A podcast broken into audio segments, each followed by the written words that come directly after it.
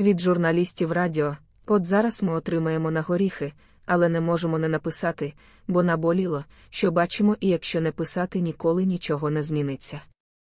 Все, про що написали, все нам точно відомо через все це ми пройшли самі своєю роботою, немає ніяких знайомий розказав, чи щось подібне. Тільки власні очі бачили, власні руки тримали, власні вуха чули, власні ноги пройшли. І тут немає узагальнення на підставі поодиноких випадків. Все точно і аналітично вивірене, бачене і вивчене. Немає тільки імен і місць, бо це нам не на користь. Коли кажуть не принижувати військові можливості ворога, мають на увазі не ворожі можливості, а власні, бо каже про це такий самий шмат лайна у військовому значенні, що і ворог, який воює, використовуючи ті ж самі методи ведення війни замість сучасних. Що там приходить в голову сучасного?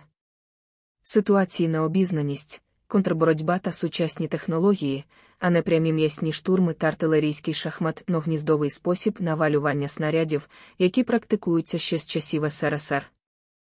Бо якщо ви надаєте об'єктивну оцінку, наприклад, тому таки Уткіну з Вагнера, правдою буде те, що це не військовий, а шмат ординського лайна. Якщо не згодні, поясніть нам і нашій аудиторії, звідки воно могло взятися якесь особливе у військовому плані, якщо це звичайний совєтський офіцер, ще й нацист, тобто не просто тупий совок, а двічі тупа істота. Эй вы трое, оба ко мне. Здесь вам не тут. Безобразие нарушаєте. Водку п'янствуєте. Де воно навчалося, в яких сучасних війнах із сучасними арміями себе проявило? В Чечні проти беззбройних селян і чабанів. В Сирії, Африці проти звичайних цивільних, які стали військовими, отримавши старий автомат з половиною магазина патронів на трьох. Про військові можливості і здібності ворога, того ж таки Уткіна і тієї Вагнера говорить історичний факт боєзіткнення звичайної військової, караульної охорони. Яка в Сирії охороняла якийсь американський об'єкт числом в декілька сотень вояків і цими вагнерівцями, які значно переважаючи кількісно, декілька тисяч оркобаранів, сунулися до американців і отримали. Рахунок пару сотен, нуль, на користь американців. Потім вимушені були виходити на вище військове керівництво США, щоб домовитися забрати свої трупи. Звідки всі ці звернення про потреби, збори на купівлю, авто, піджопники, як їх називають на цій війні, дронів, тепловізорів, старлінків і іншого. Хто на фронтовому рівні рахував, скільки і кому з нас потрібно автомобілів, дронів, медичного обладнання, боєприпасів, щоб закрити якийсь середній кілометр фронту цими боєприпасами, людьми, медичними потребами, інформацією. Хто перевіряв, чи не виконують сотні дронів, які використовуються різними підрозділами, одні і ті ж самі задачі в одному і тому ж операційному просторі. Куди стікається ця інформація? Її хтось ув'язує докупи. Де вона накопичується? Для використання не містечкового, а фронтового онлайн. В генштабі онлайн. Ніхто не ув'язує. Ніде не накопичується, нахрена вона їм в штабі потрібна, коли в них є паперові карти і кольорові олівці, паперові карти. Кольорові олівці, Карл. Причому з обох боків фронту, бо вони не принижують можливості ворога, вони використовують аналогічні. Бо якби ув'язували докупи не було б цих зборів на закупку мавіків то тому підрозділу, то цьому.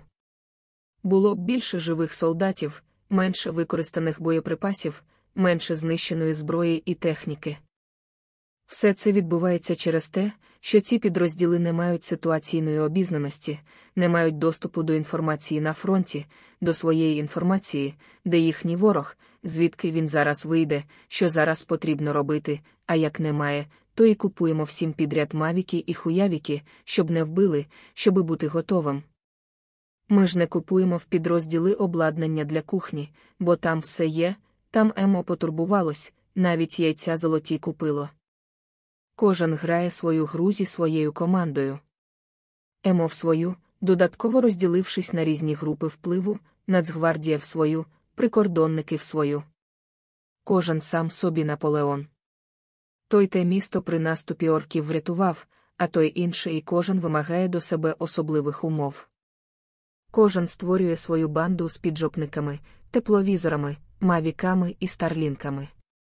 Кожен діє за власним планом, за власним медійним планом з відосиками і соцмережами. Спілкування з командирами в месенджерах або голосом через месенджери. Командир не бачить війну очима воїна, хіба що чує інколи, коли дзвонить, а в штабі не знають оперативно, що відбувається на кожному метрі війни, скільки і в кого дронів, де ті дрони зараз, що вони роблять і яку користь можуть дати, скільки в кого снарядів і патронів, скільки боєздатних солдатів, скільки йде ворогів, їхньої техніки і зброї. Скільки ще треба снарядів, патронів і гранат. Артилерія і танки, не маючи негайної інформації про ворога і потреби піхоти, валить куди хоче, коли хоче, чим хоче. В нас є дельта. Де вона? В тому сенсі, де вона на полі бою. Чому панікери збігають з передової? Чи не тому, що просто не знають, що відбувається поряд, що треба робити прямо зараз, куди цілитися і в кого стріляти, а мавіків своїх не мають. Тому що про штурмову війну це про прямо зараз, а не колись потім. Колись потім може не настати. Не сидіти чи використовувати піджопник, а діяти, як роблять всі сучасні армії, заряджені наукою, знаннями і технологіями, а не умінням, любов'ю до батьківщини. Армія повинна вбивати, а не бути вбитою. В армії треба вкладатися в цифровізацію та навчання, тоді ми точно будемо знати, що нам потрібно, де і скільки прямо зараз зможемо спланувати на трохи пізніше і на потім, і в майбутнє. Це ми ще про документообіг в армії не писали. Бо це ж так класно, коли документи паперові і облік паперовий, правда. Нічого не рахується, нічого не обліковується, невідомо де знаходиться, кого завгодно можна позбавити бойових статусу, або навпаки дати статус та бойові за гроші невідомо кому з батальйону Монако, вкрасти, видати, списати, продати, оформити на себе, втративши документи, дані, інформацію. Зате в нас яйця по 17 гривень.